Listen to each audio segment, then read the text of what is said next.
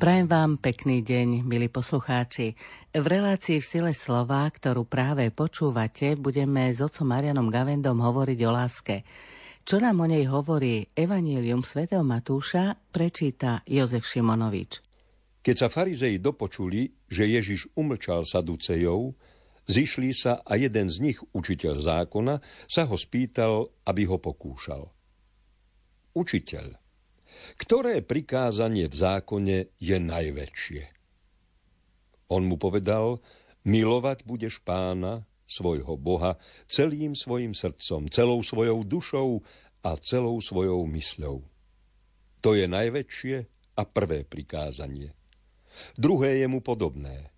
Milovať budeš svojho blížneho ako seba samého. Na týchto dvoch prikázaniach spočíva celý zákon i proroci. Vypočuli sme si evanjelium, v ktorom sme pozvaní k láske, k tomu, aby sme milovali, dokonca milovali srdcom, dušou a mysľou. Som práve počul otázku, čo to znamená milovať dušou. A keď človek naozaj v tom ponímaní už našom vyšpecifikovanom tej duchovnej duše rozmýšľa, čo znamená to vnútornou dušou milovať, tak si povedal, ako ja môžem dušou milovať, lebo duša je čosi tak vnútorné a hlavne blížneho. Milujem ho či už citmi, srdcom, alebo sa mu snažím pomôcť. No ale my musíme ísť na koreň veci, aký výraz pre tú dušu použil Ježiš. Vidíme, že psyché, a to je niečo celkom iné. To sú city, to sú túžby. No a do nich zahrňať lásku je zrazu úplne iná realita. Tá sa už dá žiť aj v živote. No takže, aby sme sa dostali do kontextu, znova vidíme, že tento veľký Ježišov výrok, zhrnutie vlastne celého starého zákona a prorokov, teda Tóry a prorockých kníh, Ježiš vyriešil jednou vetou a vyprovokovali ho tí, ktorí chceli dosiahnuť pravý opak. Chceli ho nachytať v reči, dostať ho do rozporu, jednak vnútorného rozporu, lebo tým, že by niektorý príkaz vyzdvihol, tak ďalší by musel potlačiť a už by bol konflikt. No a to je už Ježišovo aplikovanie lásky aj v tom, nielen čo odpovedal na otázku, teda že milovať budeš Boha a blížneho, ale už to, že im odpovedal pokojne, už to bolo prejavenie lásky, že nenechal sa vyprovokovať, nešiel do protiútoku, prečo zas máte niečo proti mne a prečo na mňa útočíte. Nie, on to bral ako nahrávku na smeč a povedal ozaj pravidlo, z ktorého 1000 ročia žijeme. A to je hneď aj prvá oblasť, kde sa to dá aplikovať, je tie rôzne provokácie života a ľudí okolo nás brať ako príležitosť zareagovať správne. A nie hneď ísť do protiútoku a cítiť sa ohrozený, lebo tam už vlastne, ako to v niektorých reláciách vidno, síce sa tí diskutéri, poslucháči stávajú na stranu cirkvi, ale s takou nenávisťou, že si neraz poviem, keby radšej boli ticho a nezavolali, by spravili väčšiu službu, najmä keď ide o verejnoprávny rozhlas, ktorý počúvajú nielen veriaci. Si povedia, no tak keď to sú veriaci, tak to je naozaj radšej nič. A pritom s veľkým zanietením, ale nesprávnou formou. Žiaľ, je to pravda, vraťme sa k evanjeliu. Hovorí sa tu o saducejoch a farizejoch. Kto boli saduceji a farizeji vtedy a koho by sme k nim mohli v dnešnej dobe prirovnať? To boli také dve najsilnejšie zložky izraelskej spoločnosti popri tých bežných veriacich, tých ozaj oddaných chudobných Jahveho, ako napokon to bolo vždy v dejinách aj pred Kristom, aj po Kristovi, že tí bežní ľudia, ktorí žijú v styku s prírodou, určitej harmonii, žijú z práce svojich rúk, to sú ľudia, ktorí majú cit pre pravdu, lebo inak sa to ani nedá. Potrebujú sa jeden druhého, potrebujú si pomáhať a pomáhajú si. Problém začína, keď sa niekto ponad to nejakým spôsobom vymkne a začne si prisvojovať nejaké privilégia. A v prípade Saducejov a Farizejov, Saduceji to bola skôr taká šlachta, by sme mohli povedať, v izraelskej spoločnosti, ktorí neverili v skriesenie. Je to aj logické, každý, kto si myslí, že jediné, čo má zmysel, je materiálne dobro, blahobyt a všelijaké slasti. Už tým popiera vzkriesenie, lebo tým pádom by si musel nutne klásť otázku, a čo potom. A to sú saduceji v dnešnej dobe, ich máme veľké množstvo medzi sebou, aj medzi kresťanmi. Tí, ktorí predsa len aj keď do toho kostola možno idú raz za týždeň, ako aj saduceji v Ježišových časoch to neboli ateisti. Oni sa stávali dokonca medzi tú smotánku, aj náboženskú, lebo to bolo výhodné, ale chceli si užiť života na tejto zemi a popierali skriesenie. Ľudia ich nemali radi, tak ako tých, čo sú bohatí a mocní, a ešte k tomu aj vďaka spolupráci s Rímanmi, tak nie sú obľúbení. Farizei zas, tí mali trochu viac obľúby u ľudí, ako často práve takí fundamentalisti a fanatici majú u ľudí obľúbu, pretože sú radikálni, pomenujú veci. No ale to je presne obraz znova aj takýchto ľudí v dnešnej spoločnosti, že síce majú pravdu, tak ako farizei mali pravdu, oni ten zákon poznali, ale je to plné nenávisti. Alebo zošrobované. To sú fundamentalisti, rôzni aj kresťanskí. Ja som to aj v jednej ekumenickej diskusii povedal, bez toho, že by sa tí druhí urazili. Viete, aj vy luteráni máte svojich fundamentalistov a fanatikov, aj my katolíci máme svojich. No a tí robia ostudu aj jedným, aj druhým, aj tretím. No alebo sú to potom tí tradicionalisti krčovití, ktorí, keď vidia, čo sa s vierou deje, si myslia, že keď budú zošrobovane žiť, každý predpis tú vieru zachránia. No ale viera uniká aj tak v takom prípade. No a Ježiš práve v tomto pnutí tých, ktorí si chceli povedať, po našom všetko je dovolené, a tí, ktorí hovorili, že všetko je zakázané, tak potreboval zaujať správne miesto. Možno ešte na doplnenie, že ten zákon základný, ktorý Ježiš vyslovil, bol rozdrobený na 613 prikázaní, z toho 365 zákazov, koľko dní v roku, toľko zákazov, a 248 príkazov. Vidíme to z praktickej skúsenosti, že tam, kde sa odstráni 10 príkazov, tak ich musí byť 1000 a neraz 10 000. Keď si pozrieme smernice Európskej únie, počnú s veľkosťou zemiakov, cez všetko musí byť nariadené, lebo 10 sa vylúčilo. Tam je to v 10. A tých 10 sa dá ešte do jedného zhrnúť. Ale keď sa to odmietne, tak musí každá vec byť extra nariadená, extra kontrolovaná, extra ešte vypísané aj pokuty.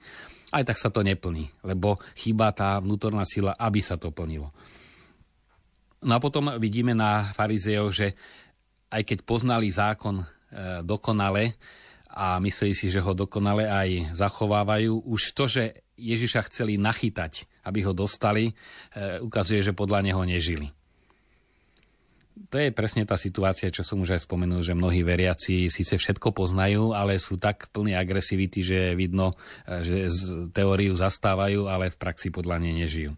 Čo sa týka Židov, ten zákon, milovať budeš svojho Boha celou svojou dušou, mysľou a celým svojim srdcom, ten poznali aj predtým Židia. A poznajú ho doteraz, pretože je súčasťou tej základnej modlitby Šema Izrael, pamätaj Izrael, že Pán Boh je tvoj jediný Boh, a potom pokračuje ďalej, a preto milovať budeš Pána svojho Boha. A Mojžiš hovorí, zapíše si to na čelo, tak dokonca oni majú mnohí ortodoxní Židia také malé krabičky na čele, šema, krabička sa to aj volá, šema, v ktorej je zvitok práve v hebrejčine, pamätaj Izrael. Aj Ježišovi posluchači vedeli, že toto prikázanie existuje. No ale potom bolo roztrieštené ešte do množstva príkazov a zákazov a v tom sa potom strácali. Keď nepochodili s Ježišom farizeji, zapojili sa do pokúšania Ježiša saduceji. Saduceji a farizeji sa nemali moc v láske, tu sa vedeli doplňať. Je to vlastne o tom, že spoločný nepriateľ spája aj tých, ktorí by v opačnom prípade boli proti sebe. Vidíme to nakoniec aj v dnešnej dobe.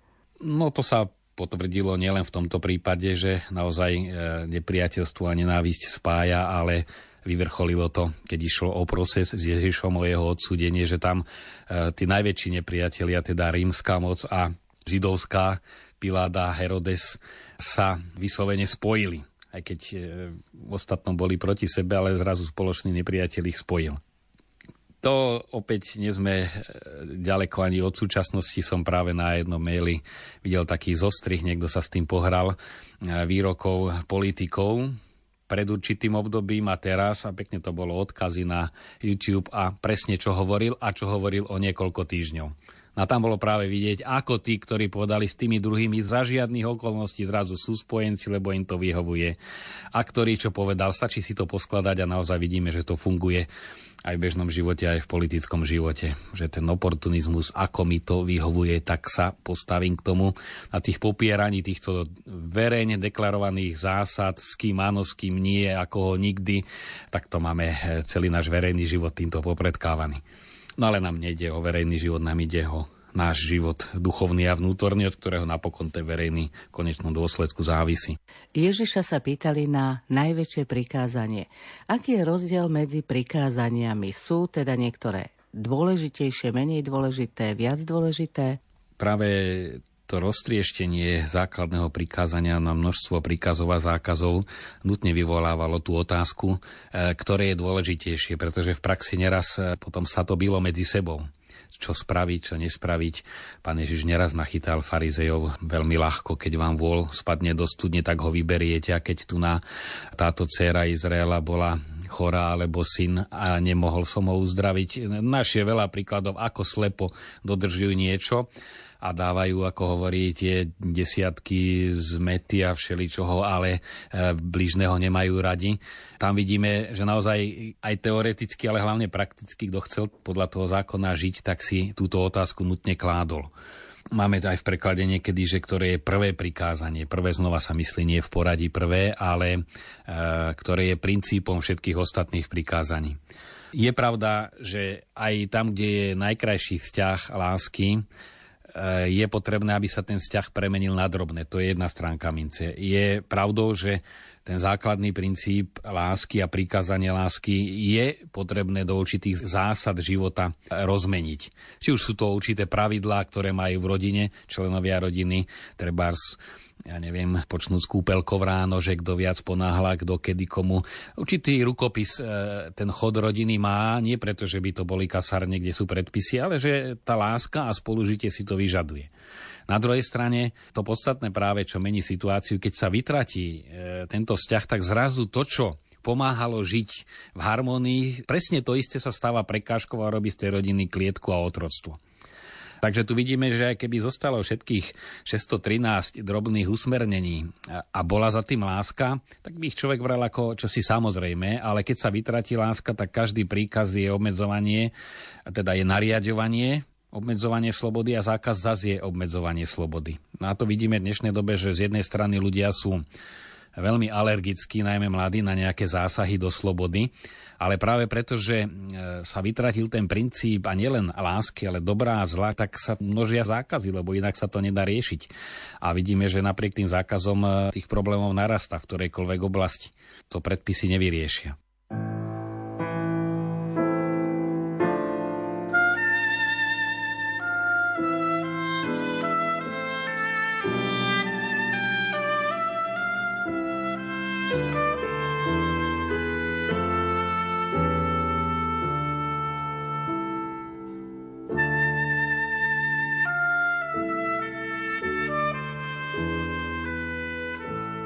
Ježiš v dnešnom evanjeliu prikazuje milovať, ale nie je to paradox? Prečo to prikazuje? Prečo by to mala byť samozrejmosť? Pod príkazom rozumieme úplne dve odlišné veci. Je to jednak určité nútenie, prikazovanie, či už morálnym tlakom, alebo fyzickým tlakom, keď rodičia deťom najlepšie to vidieť prikážu, toto spravíš a povedia mu, keď nie je bitka, alebo keď nie, nebudeš môcť ísť na počítač. Čiže to je príkaz v tom bežnom ponímaní. Druhá rovina je tá vnútorná zákonitosť, ktorá je vpísaná. To sú fyzikálne zákony, počnú s nimi. Keby nefungovali, tak celá naša civilizácia technická by sa zrútila. To je vnútorné zákonitosti a tie nie sú len vo fyzikálnom svete hmotnom, ale sú aj vpísané do srdca človeka. Poznať zákon v biblickom ponímaní a nájsť múdrosť srdca. O tvojom zákone, Pane, rozímam dňom i nocou a nachádzam múdrosť srdca, múdrosť života. To znamená práve chápať tieto hlboké zákonitosti, ktoré, kto sa im spriečí, sa mu vždy vypomstia.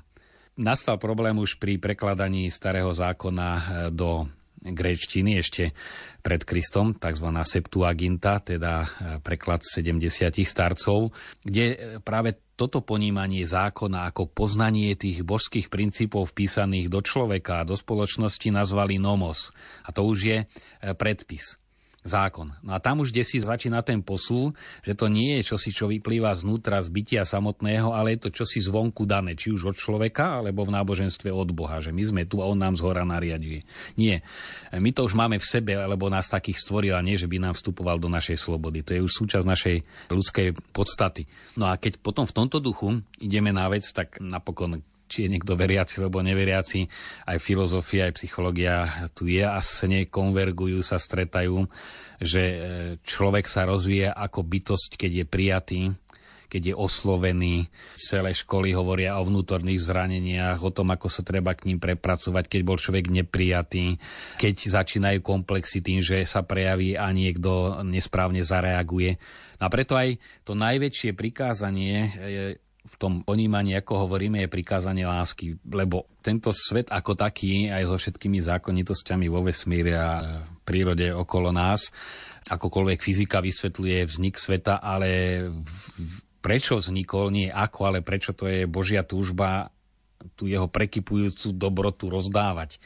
No a keďže my vznikáme z tejto túžby, nemôžeme byť sami sebou, keď na túto túžbu vloženú aj do nás, je to túžba Boha milovať, ale zároveň milovať znamená aj byť milovaný, keď ju nerozvíjame. Čiže tu nejde o to, že Boh nariaduje zhora, že ty ma musíš milovať a úplne všetko mi dať, ako niektoré režimy chceli človeku všetko zobrať, aj dušu, aj srdce, aj všetko. Tie fanatické 50. roky minulého storočia. Je to komické, keď si listujem nejaké staré časopisy z tých čias, ale vtedy to mysleli vážne niektorí. No ale tú potrebu lásky a absolútnej lásky každý nosí v sebe. Takže v tomto zmysle je to prikázanie. To je to, čo najviac potrebujete. To je to prvé, ktoré je na počiatku, jednak pri zrode, teda časovo na počiatku a ešte pred časom. Tá Božia dobrota je podstata Boha. A je to prvé aj, čo sa týka dôležitosti. Lebo od toho všetkého sa odvíja, že vôbec existujeme a že sme takí, akí sme, že sme spoločenskí, keď tvorí, človek jeden druhého potrebuje a nielen po praktickej stránke, ale po vnútornej.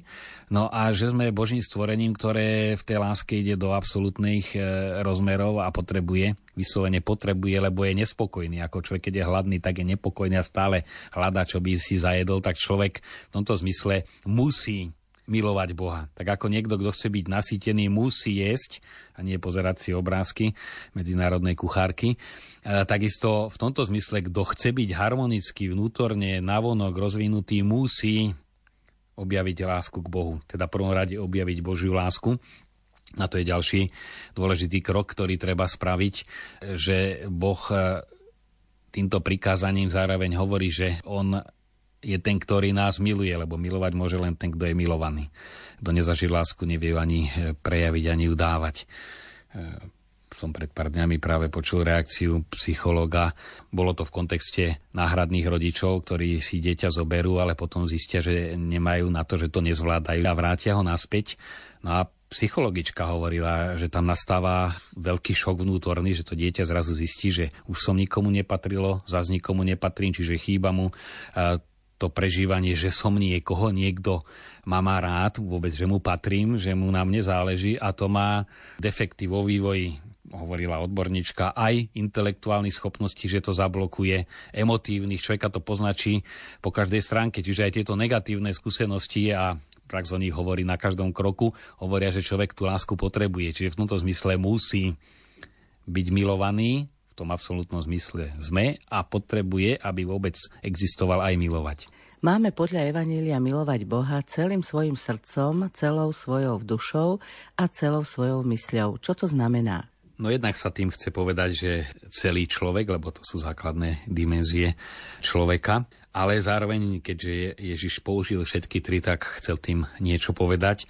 Ako sme už naznačili na začiatku, je potrebné pýtať sa, ako to Ježiš myslel, čo si vtedajší jeho poslucháči pod týmito výrazmi predstavovali. Srdce nie sú len emócie, teda milovať Boha s takým nadšením, ako keď naozaj je človek do niekoho zalúbený alebo do niečoho, že sa teší a nevie sa dočkať chvíle a sníva. To je milovanie srdcom v našom ponímaní. Ale srdce v biblickom ponímaní to je najhlbšie jadro bytosti. To, čo my vlastne povieme duša v biblickom ponímaní. To naše najhlbšie ja, ktoré existuje len vďaka tomu, že Boh vyslovuje moje, ja už sme to viackrát hovorili, čo to znamená, že v tej túžbe po mojej existencii mi ju aj dáva to najhlbšie ja, ktoré si predstavím, keď si spomeniem, ako som sa cítil, čo som prežíval pred 10 rokmi, pred 30 rokmi, čo nestárne. To mnohí potvrdzujú, v 80-ke sa cítia vo vnútri, rovnako ako v 40-ke, ako v 20-ke. To je to srdce, to najhlbšie bytie, ktoré napokon ani by neexistovalo, keby tu nebola láska Boha, z ktorej človek vznikol, a preto je potrebné, aby celým týmto svojím srdcom, celou tou svojou bytosťou na tú lásku odpovedal. Tedy sa stáva sám sebou.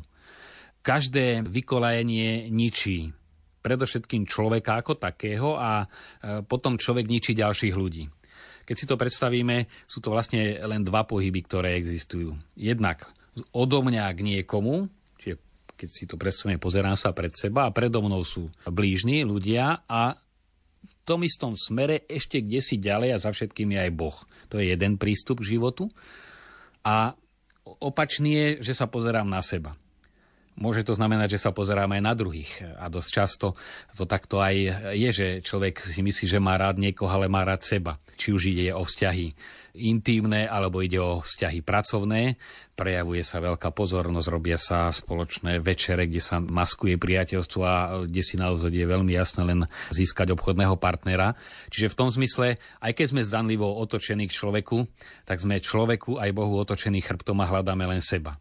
A hľadať seba znamená zároveň sa ničiť. Ak podstatou človeka je byť spojený s Bohom a s druhými, tak čím viac sa uzatváram do seba, tým viac sa ochudobním. No a preto aj Ježiš spája tieto dve prikázania do jedného. On nehovorí o dvoch a blížneho ako seba samého. Lebo je to jeden základný postoj. Buď láska k Bohu, alebo láska k sebe. A tá otvorenosť mimo seba už zahrňa aj človeka, lebo, ako hovorí svätý Ján, nie je možné milovať Boha a nemať rád brata. Bo to je ten istý vnútorný postoj a aj prakticky samozrejme. Vráťme sa ešte k predchádzajúcej otázke. Nevysvetlili sme, čo znamená milovať dušou. Pod dušou sa myslí to, čo my hovoríme psychika, teda nie je to najhlbšie naše ja, tá duchovná duša, ktorá je nesmrteľná, ale duch, psyche, no najlepšie asi psychika, lebo je to aj ten výraz, ktorý Ježiš použil, teda Ježiš, ktorý Matúš zaznamenáva v gréčtine, je psyche. Myslel tým naozaj túto zložku už človeka, ktorý má túžby, pocity, to, čo tvorí náš psychický svet, vzťahy. A aj tieto všetky majú byť otvorené pre Boha a pre blížneho. Čiže to máme teda dušou. No a myseľ je tu veľmi dôležitá, pretože hovorí sa, že láska je slepá a neraz, aj keď je to dobre myslené, narobí veľa zlého, keď nie je usmerňovaná. Aj lásku treba, aby usmerňoval rozum. No a v tomto zmysle aj to prikázanie lásky má byť usmerňované rozumom. V tom zmysle nie nejaký racionalizmus vnášať, ale skôr rozmýšľať, ako a čo v tom praktickom živote je prejav lásky, používať rozum pri hodnotení, najmä situácii, keď sa toľko ponúka možnosti urobiť niečo dobré a kto naozaj chce robiť dobro, tak by najradšej robil všetko a nakoniec nespraví nič alebo zanedba to, čo jediné pre neho bolo dôležité. Preto tá rozumnosť v láske alebo ako súčasť lásky je veľmi dôležitá. Boh dal človeku aj rozum ako súčasť jeho bytia a človek správne reaguje, keď vo svojich postojoch zapája vždy aj srdce, aj mysel, teda psychiku, aj svoj rozum. Čiže je to aj rozumné, aj precítené, aj kde si z hĺbky bytia. Vtedy je to harmonické reagovanie. Čo pre nás znamenajú tieto predpisy, zákony? V tomto zmysle by sme mohli povedať, že zákon ako predpis je určitá forma, ktorá nám hovorí, čo máme robiť. Láska je hybná sila, teda prečo to máme robiť a zároveň aj, čo nám dáva silu to spraviť. A preto predpis v istom zmysle a prikázanie lásky, keď sú spojené, sa doplňajú. Ale keď sa vytratí ten dôvod, prečo to mám robiť, prečo mám niekomu, ja neviem, odpustiť, alebo chýba tá sila, že aj by som chcela, ale nemám tú nadprirodzenú silu, no tak potom sa vytráca všetko. Ako naplňať tento príkaz lásky? Aby človek mohol dávať, musí mať. Nikto nedá, čo sám nemá, hovorí latinské príslovie. Takisto aj kto chce mať rád druhých a mať aj silu mať rád druhých, lebo to nie je ľahké, tak prvé je uvedomiť si, že je milovaný a to neznačí len tak nejak ľahko si uvedomiť. To si treba tým naplniť svoje vnútro, teda aj mysel, aj psychický svet, túžby, city, aj to najhlbšie jadro svojho ja. No a to sa naplňa práve tichou modlitbou. Zoberme si sestry matky Terezy, aby dokázali v tých špinavých ľuďoch vidieť Boha a prejaviť im tú praktickú lásku, oni musia niekoľko hodín denne byť pred svetostánkom, inak by zutekali. To by nebolo možné. Takisto Šarfukol, ktorý tiež a jeho malí bratia a aj malé sestry v jeho duchu žijú medzi chudobnými chudobne, základ je adorácia. Celé hodiny adorácie. Bez toho nie je možné do dôsledku milovať blížneho, mať silu milovať a mať dôvod milovať. Alebo zoberme si čenákovú skúsenosť, že tí drogovo závislí, kde je účinnosť liečenia 20-30%, na tabe 80%, pretože popri prirodzených formách pre výchovy, práca, spoločenstvo je tam adorácia. Tí drogoví adorujú a zrazu majú silu sa zmeniť. Tá sila prichádza znútra. Je potrebné aj to ostatné, ale bez tejto vnútornej sily účinnosť je 5-krát menšia. Podľa Evanjelia máme milovať blížneho. Kto je blížny? Môžeme to bližšie charakterizovať? Tak Izraeliti vo všeobecnosti považovali za blížneho príslušníka svojho národa, hoci prvé čítanie aj z dnešnej nedele hovorí, že máš brať aj cudzinca, neutláč, lebo aj ty si bol cudzincom v egyptskej krajine a nebudeš trápiť a tak ďalej. Čiže už tu je jasne povedané, a už v knihe Exodus, že to nie je len k sukmeňovcom, ale každý, s kým prichádzame do styku, teda kto nám je blízko, je aj blížny. Na koho narážame, ľahko je milovať nejakých gangstrov v Severnej Amerike, keď sú ďaleko, a ťažšie milovať možno manžela alebo manželku alebo niekoho najbližšieho, lebo práve preto, že je blízky. Na druhej strane práve tí, ktorí sú nám blízko, sú súčasťou našej cesty. A potom tá láska, ako hovorí Ježiš, veľmi často musí byť praktická a tá sa dá prejaviť len tomu, kto je môj blížny, v zmysle, že je tu pri mne. Ako aplikovať toto evanjelium do bežného života? Sme plní diskusí o krokoch v rámci Európskej únie. Je to typ aj pre veriacich, aj pre ich apoštolské pôsobenie. Totiž stále sa len celá diskusia hádame o tom, koľko navršiť, ako nenavršiť, či sa viac zadlžíme, či to už vôbec nesplatíme, ale nikto si nekladie tú otázku základnú, ako Ježiš išiel na koreň veci, čo je základ prikázaní, prečo je táto situácia v Európe a vo svete. A všetci vedia, že ekonomika závisí od morálky a že má etický rozmer a nikto nechce stavať nejaký morálny val proti rozkladu Európy. Naopak, pokračuje sa v tom, čo ju ničí, sa naďalej pokračuje. Keď sa nevytvorí val, obnova Európy znútra, a tu čaká Európa na cirkev, to nemôžu robiť bruselskí úradníci, akokoľvek by predpisy písali dopodrobná, to musí prísť znútra. No a keď nebudú toto hovoriť, tak je to, si trúfne povedať dopredu, všetko zbytočné. Čím viac sa odkladá, tým bude horšie, ten rozklad bude dlhšie trvať. No a toto je príležitosť, aj keď sa debatuje, aby kresťania toto povedali. A to je už na dnes všetko, milí poslucháči. Lúčia sa s vami otec Marián Gavenda a Anna Brilová. Prajme vám požehnaný týždeň.